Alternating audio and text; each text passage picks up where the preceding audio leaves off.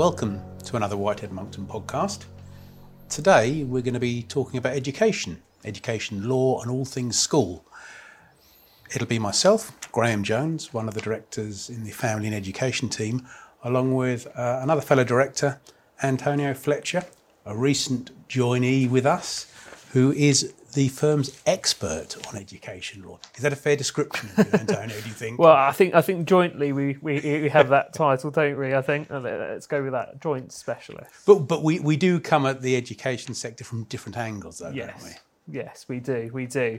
Um, I think between us, we've got a, a many years of cumulative experience within schools and the school environment. No, no mentioning ages at this point, of course. Um, I, myself, I, am a trustee of a local uh, multi academy trust. Uh, I was previously a governor uh, at a maintained school as well, and I know uh, you, Graham, have various appointments yes. had various appointments. Well, what past. what made you get into the the governor side of things in the first place? I think it was, uh, uh, from my perspective, I'd already worked within the education sector for about seven or eight years in terms of my clients. I also have uh, a wife who is now head of school. Uh, wasn't at the time, but she's she was a very keen advocate for me to get involved and help the local community. Uh, and uh, the, the two things combined with an interesting opportunity to become a, a governor at a local school. And uh, yeah, I, t- I took the leap and enjoyed seeing it from uh, from the inside out rather than the outside in. And mine was completely different to that. I have three boys, and when they started school, I mean, the eldest now 29, when they started school, I thought because I work so hard, their education could just pass me by. And so I was t- chatting to the head teacher, and he he mentioned about governorships, and I'd never heard anything about it before. And he said there was a vacancy, so I stood, and I was appointed. This was at Edgerton Primary School, and it sort of snowballed from there. I only ever intended to be involved in it whilst my children were at school, but mm-hmm. I went through a number of schools as a governor. I was chair of governors for a considerable period of time. I was a a local league governor working on IEBs, and I've sort of stood back a bit now. And the only current appointments I have, I'm a like you, I'm a director of a schools trust, but I'm also a trustee of a, a university education establishment. So I'm sort of seeing the education system all the way through, having started yeah. at infant and primary level, and now working in it up to uh, university level. Yeah, it's it's interesting to see actually the challenges that that uh, further education institutions have uh, many of which are quite similar actually to, to schools uh, and multi academy trusts uh, from, from, from the school's perspective, but, but they also have additional uh, challenges when it comes to um, the funding elements and the looking after of, let's say, young adults as opposed to uh, children. Yes, I, I think one of the interesting things is most parents don't appreciate what goes on in the running of a school. And I'm sure a lot of parents will be surprised to hear that the governors and the directors are all volunteers. They're not yeah. paid roles. And it's a considerable commitment because it is a complicated um, beast to run a school. And if you're talking about a multi academy trust, you have many millions of pounds going through that. It is, yeah. it is a little business in its own right. Oh, yes, definitely. Definitely. And, and, and actually, I think that that's one of the things that's changed over the course, or, or certainly developing into change uh, over the course of the last 15 years or so, that, that with the advent and increase in academies and academisation, there is much more of a focus as looking at the trust and the trust finances in particular, almost as if uh, it is running a business effectively, trying to find different sources of income, uh, using those to the best potential, attracting uh, pupils and parents to uh, the schools uh, and uh, and finding ways to differentiate compared to let's call them the local competitors. Yes, I mean going back, well, even when I started becoming involved in this, you either had schools that were run by the local authority or the independent schools, yeah.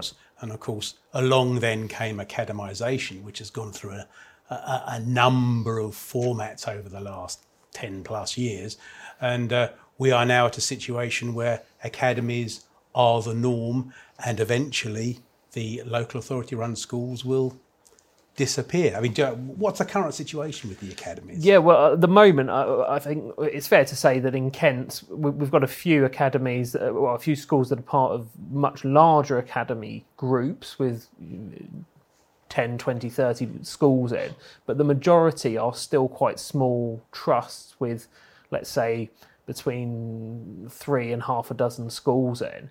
Now, the way that the, the, government is trying to shape things for the future and, and over the course of the next uh, seven, eight, ten years is to make those trusts much larger.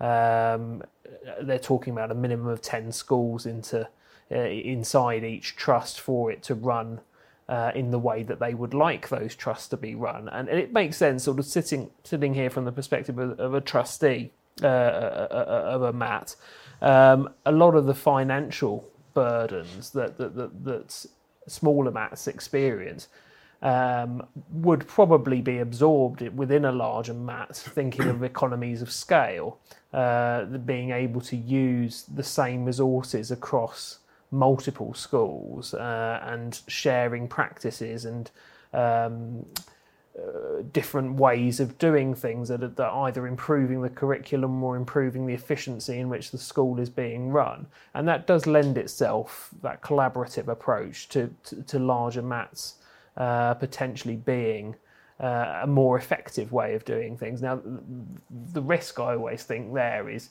uh, as with all organisations that get bigger, is not losing their identity. Lots of schools have particular reputations, particular specialisms, things that the local community like. Uh, and those definitely need to be maintained, and schools definitely need to maintain their identities as schools rather than being swallowed up in, let's say, a more corporate feel.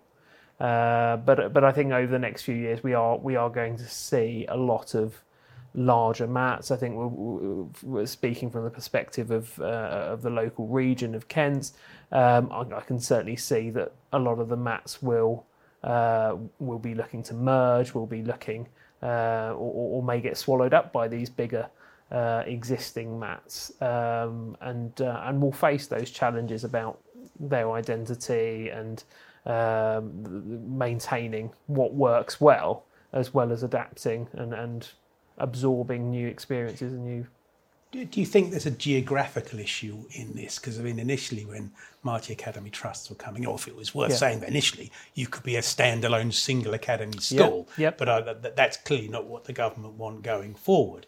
But do you think there's something to be said for the larger mats being regional based because you were having trusts that was spread all over the country, and you do wonder how you can have any cohesion between them.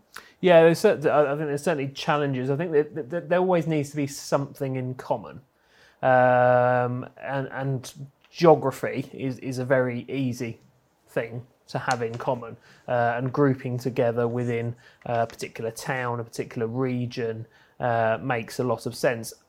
Other things in common schools might have is is, is particular specialisms. Schools with particularly high reputation, and let's say for sport or theatre, might want to look at combining their efforts and, and, and building specialist trusts that focus on those areas alongside uh, learning.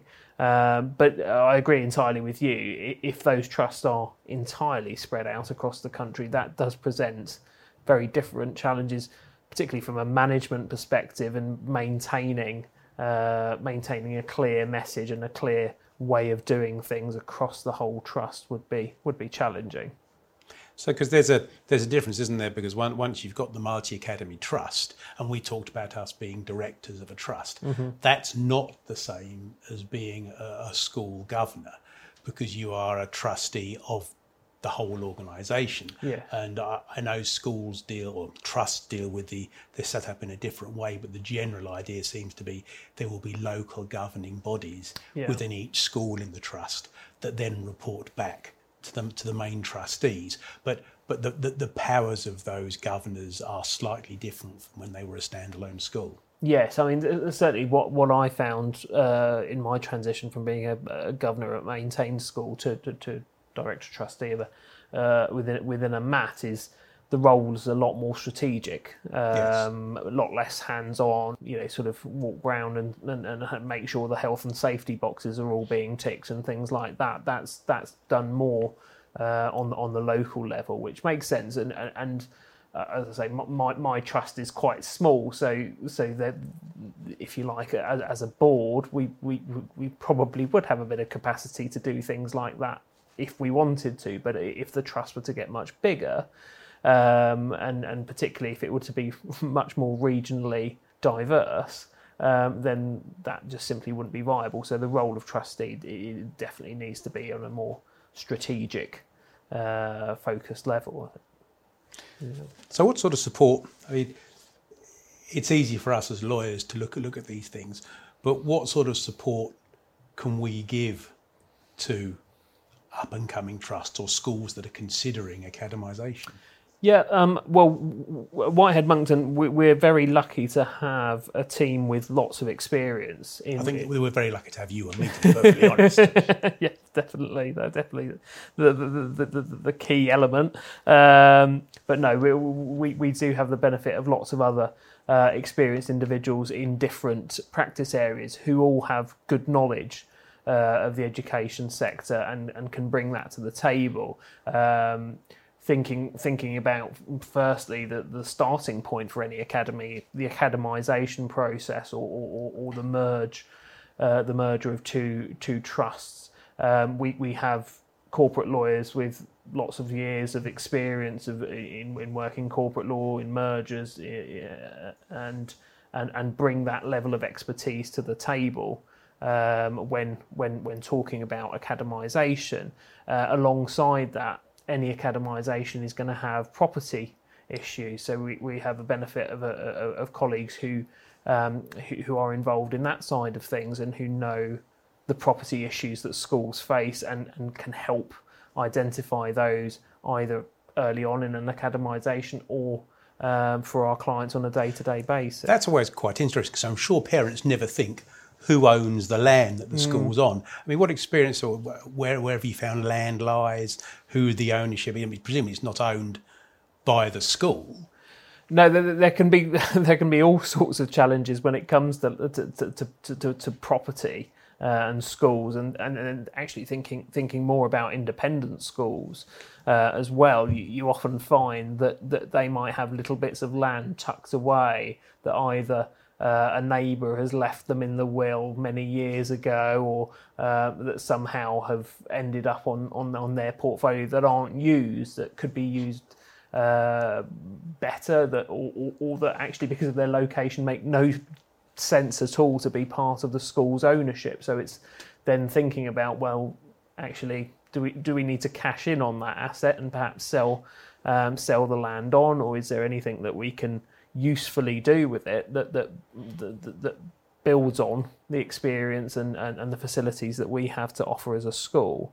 Um, and there can be all kinds of issues, whether it's easements over um, land or tenancy issues, or sort of drilling down on um, looking at trusts and uh, why why particular uh, land was left for the benefit of a school, and does it meet the requirements of the of the trust and all these sorts of things um, that uh, that uh, that pose quite a lot of property challenges, I think, for schools, um, as well as you know, sort of maintaining buildings, developing new facilities. Um, you know, whether it's you know putting a swimming pool in or developing the, the old school hall and things like that. They all need some expert guidance and thinking about um, the, the, the legal issues that are attached to to doing anything with the land really. So it comes back to what you said just now about the school is a business, mm. um, whether it's an independent school or whether it's uh, an academy trust, and therefore that business is going to need to take advice um, not just about land issues, but also the managing of their budget. I mean, what sort of other yeah. services can we offer? Yeah, um, I mean, uh, so I myself, I'm an employment law specialist. Um, I've throughout my entire career, I've always worked with um, schools, uh, both independent and uh, and academies. um, advising them on disputes with teachers, advising them on changing terms of conditions of, of employment, tribunal claims, other disputes. Um, and um, it, it is a quite a specific sector, uh, as, as, all regulated sectors are. I think when it comes to employment matters, that there are different things that you need to take into account, different considerations, and being able to navigate your way around those is just as important, if not more so, than, than knowing the simple legal principles um, that, that are attached to those. Um, I also help um, schools with um, anything data related, whether that's Freedom of Information oh, Act yes. requests um, or um, uh, data subject access requests, breach reporting, developing strategies on personal data. I always think it's really um, a lot of the rules around data protection are particularly pertinent for schools, bearing in mind the sensitivity yes. uh, of the data that they hold. Uh, a, because it's generally about minors. Uh, B, because it might have other particularly sensitive issues, looking at it from the family perspective, where where you've got um, you know sort of separated or divorced parents, potentially you've got orders against uh, one or other of the parents that they can't have access, and, and just managing uh, managing those kinds of situations. There is always a risk with those kinds of situations that, that you know the, the wrong address falls into the wrong hands, for example, and um, that that could be disastrous. So maintaining really high levels of uh, uh, of data security um, and and having those policies and procedures in place is critical, I think, from a school's perspective. Um, we also um, provide advice on commercial agreements, on debt recovery for independent schools, um, certainly, that's that's work that um, that, that, our dispute resolution team uh, are accustomed to doing. Um, and then there's also um, the, the aspect of, uh, of work that you do, Graham. Uh, yes, we, we, we flip it on its head, don't we? we uh, your half of the team are looking to help the school run its business and all things that relate to that. And really, that's no different from any other business in in the free market. They, they've got to be run efficiently. They're going to have have issues. I, I act for the school's customers, generally the parents, um, and it covers a lot of areas. This this has grown out of uh, my work as a school governor, but for me, the biggest area at the moment is additional educational needs. Mm. Um, it is it is a nightmare. Uh, it's massively underfunded. There's a, a white paper at the moment looking at looking at the problems that have arisen from it. But in, in, a nutshell, I mean, schools have to look at the needs of their children, and if a child is not able to perform to the level of their peers, analysis needs to be undertaken as to yeah. as to why that is, and that can initially be by the school putting in place strategies and programs to try and help a child catch up. But of course, especially even at academy level, schools have a limited budget. They get they get a, an amount per pupil, mm-hmm. and if a, and if a pupil has a need above that, how are the school going to fund that? Well, initially there's an expectation that they have to fund some of it themselves, but but um, Kent have um, a system whereby you can apply for additional funding but that has been stretched to breaking point, and eventually you get to the stage where you have to consider whether an education, health, and care plan needs to be put in place, and that's an analysis by the local authority um, on a child's needs with input from all the, uh, the specialists, and if they agree to carry that out, they then have timescales by which they must collate the information, prepare the report, the report then goes to the parents. The parents have input into it. And the start of any education, health, and care plan is a pen picture of the child and the family. So, what, what the child needs, what the child likes doing. So, it's a, it's a very personal document. Mm. And you need the funding and the staff to do that. And unfortunately, what is happening is sometimes the local authority will ref- refuse to undertake an assessment, and you can appeal against that um, to a first tier tribunal. Sometimes they will undertake an assessment and won't finish it, or they will finish it and you're unhappy with it as a parent. In those circumstances, again, there's a right of appeal. Timescales apply to that, but it's an appeal to a first tier tribunal. One thing parents don't realise is you have the choice of school that's named in the plan. And the local authority have to follow your choice unless they can raise one of three defences to it. Two relate to the provision of the education, but the one they always flag up is it's not the most efficient use of resources.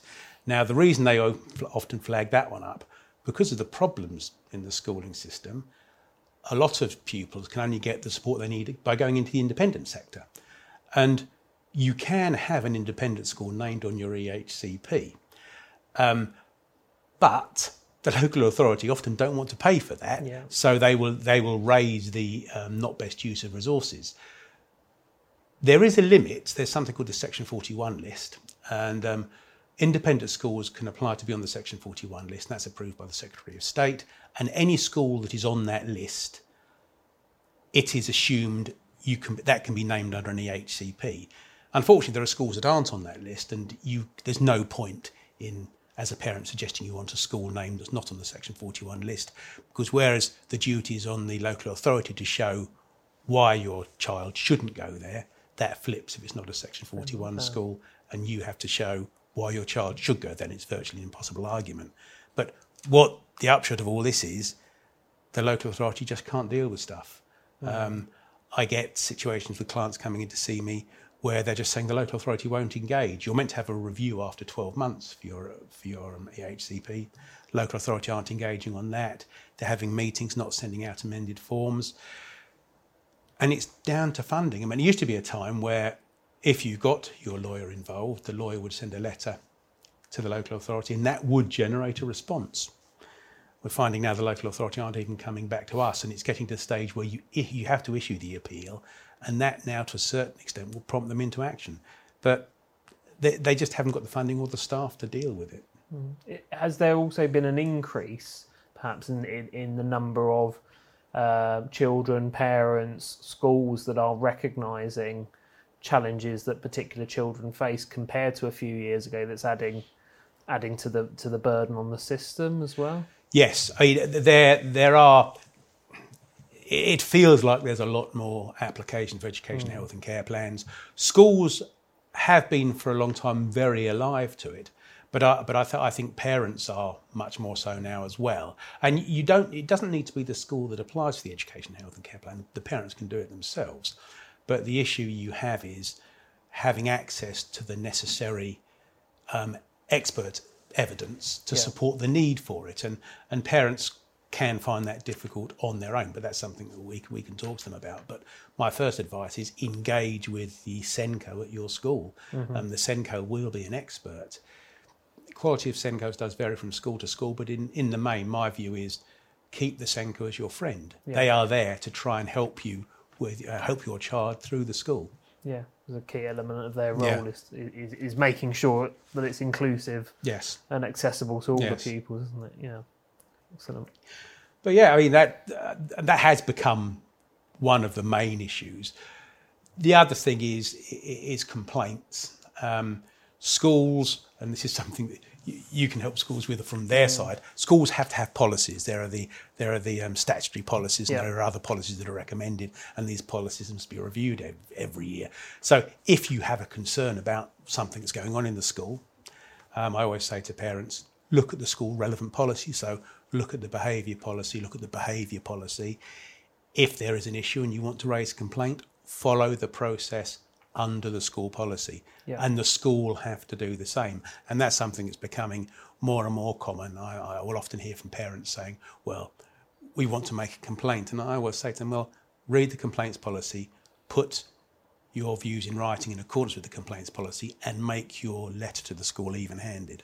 Yeah, no, I think I think that's true, and I think I think it's also a true reflection that there are more complaints or an increasing number of complaints that are being raised um, compared to certainly if we look back five six years ago, um, and a lot of those complaints will, will generally be backed up by some kind of subject access request uh, or Freedom of Information Act request, or, or depending on the school uh, and the circumstances. So, so they can be pretty complex issues um, to get involved in.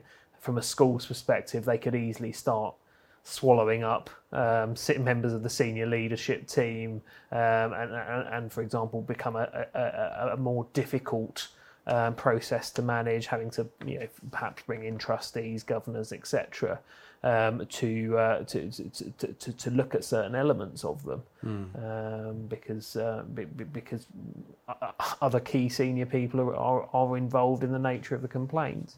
It, it's interesting because uh, one of the things I always ask parents is what are they looking to achieve with regard to, mm. to a complaint? I mean, the the school can decide that maybe a policy needs changing or can offer an apology or can retract something. But what the complaint system is not there for is for the, the, the parent to get a financial award yeah. from the school. That, that's that's not the purpose of it. Um, and I, I, always say to parents, think long and hard about what you're you're wanting from this. Know what your objective is before you undertake that process. Yeah, definitely. Because it, it, it, as with all all processes of a similar nature, they can be quite draining personally, uh, emotively, and and, and and and you know uh, from a family perspective, particularly when the child's involved, um, they can be difficult processes for everyone. Hey, the other one, unfortunately, is becoming more common is the expulsion issue re- linked mm-hmm. to the mm-hmm. school's behaviour policy. I get a number of inquiries from parents whose child has either been given a fixed term or a permanent exclusion. And with that, with a, an academy or a, a state school, there's a, a, legislative framework that they have to follow, the yes. way the school have to deal with it, the information the school have to give, the letters they have to send out. And they have to follow that framework, and the local authority will be involved in an expulsion hearing. It's slightly different um, with an independent school because uh, a child's attendance at the independent school is governed by the parent's contract with mm. the school. Yeah. And in reality, the school can terminate that contract at any time, and the yeah. contract will set out the terms of that. So I always say to parents in those circumstances, look back, look back at your contract. And what you tend to find with independent schools is they will approach the parent and say, look, we'd like you to withdraw your child because if not, we will expel. Yeah. Uh, and in the in the academy sector, they, they they sort of call that a managed move. It's slightly different. It's where the, the, the school move the child from one school to another without there being need of a formal expulsion. Mm-hmm. In the independent sector, you're, you're just terminating the contract. And this is where it, it, it, it can almost become litigious because if, if an expulsion takes place, it has to be ratified by the governing bodies. They have to put together an exclusion panel. And at that, at that hearing, the, the head teacher will have to set out to the um, the, the panel the basis of the exclusion and why they've done that, and the parents will have the opportunity to defend that. And, uh, and a decision has to be reached on that basis, but it should be dealt with in a fair manner. So that means if the school do have evidence that they're going to produce, that should be produced to the parents a good time before the hearing. There has to be a fair process, has to be a transparent process. What I've seen too many times is evidence being produced by the school a couple of days yeah. before an expulsion hearing. Very, very badly taken statements that are so heavily redacted they don't actually really say anything. Mm. Um, but again, that's where, from my perspective, I can help parents. But I think from a school's point of view, uh, I think schools need to think about the evidential base they're putting together yeah. if they're trying to uphold an exclusion. What has become more and more common, unfortunately, drugs related incidents. Mm. I mean, expulsion's all, always a last resort, but if you've got anything that involves violence, drugs, any form of abuse, that will lead to a uh, almost a, certainly an upheld exclusion. Yes, yes. I mean, th- those sorts of issues, you know, bearing in mind the, the, the nature of the school population will, will, will certainly, um, yeah, will certainly be dealt with quite, he- well, some would say heavy handedly, but some would say with the appropriate level of yeah. severity, let's say. And there are other things I get involved in, and so, so, so it's cyclical with the year. So the admissions issue, 11 mm-hmm. plus issue, appeal against 11 plus, yeah. um, choice of school. Uh, they're all things that work for both ways. The school need guidance on whether yes, what they're doing do, is yeah. correctly, yeah. and and the parents need guidance um, as to what are their options if something's happened that they weren't expecting. I mean, what's been interesting this year, of course, is the GCSE and A level results coming out having been had two years of various algorithms and, and, and, teacher assessments, and now that going back to children actually sitting exams. And something that sort of passed me by. You had this year um, students sitting A levels who didn't sit GCSEs. Their GCSEs were dealt yeah. with by way of um, assessment under that yeah. problem problem algorithm. So it must have been very very daunting having the first exam you sit is an A level. A level. Yeah, yeah, yeah. But yeah, I, it's an area I find very very interesting, and certainly I feel as a firm we have a huge amount we can offer schools and parents. Yeah, yeah, we we certainly do. We certainly do. It, it's a, uh, as I say, um, from my perspective, it's something. It's an area I've worked in throughout my career. It's it, it's very interesting and, from my perspective, intellectually stimulating to to to think about the various issues and and weigh them up, not yeah. just have. Um, you know, in other cases where I advise businesses, let's say it, it's looking at the legal position. It, here, it's looking at um, you know the legal position, the, the, regulatory aspects, the human aspects, um, probably a lot more than um, than would be the case in in, uh, in, in, you say a normal context, because potentially um, where, where, for example, a teacher is being dismissed, we're not just talking about a short term loss of earnings, we are probably talking about career defining moments and uh, and people having to to you know sort of potentially not work again within the industry yeah. that they may have trained in for many years. Um, so it becomes quite emotive, quite challenging. Um, but it's it's it's what we're here for, and uh, it's what we enjoy doing. And under it all, the education system is fundamental to the running of exactly. our society. Yes. So it's important that it's properly advised and properly resourced. I agree. Yeah. Interesting talking to you about it. and you, Graham. If anything's piqued your interest and you'd like to know some more about us, contact us through our website, um, whiteheadmonckton.co.uk. You can contact us on the phone through the switchboard 01622 698 000. If you're really sad and would like to speak to either Antonio or myself, you can ask at reception or you can email us at our email addresses, which are Graham Jones at wmlaw.uk or Antonio Fletcher at wmlaw.uk. Thank you for listening.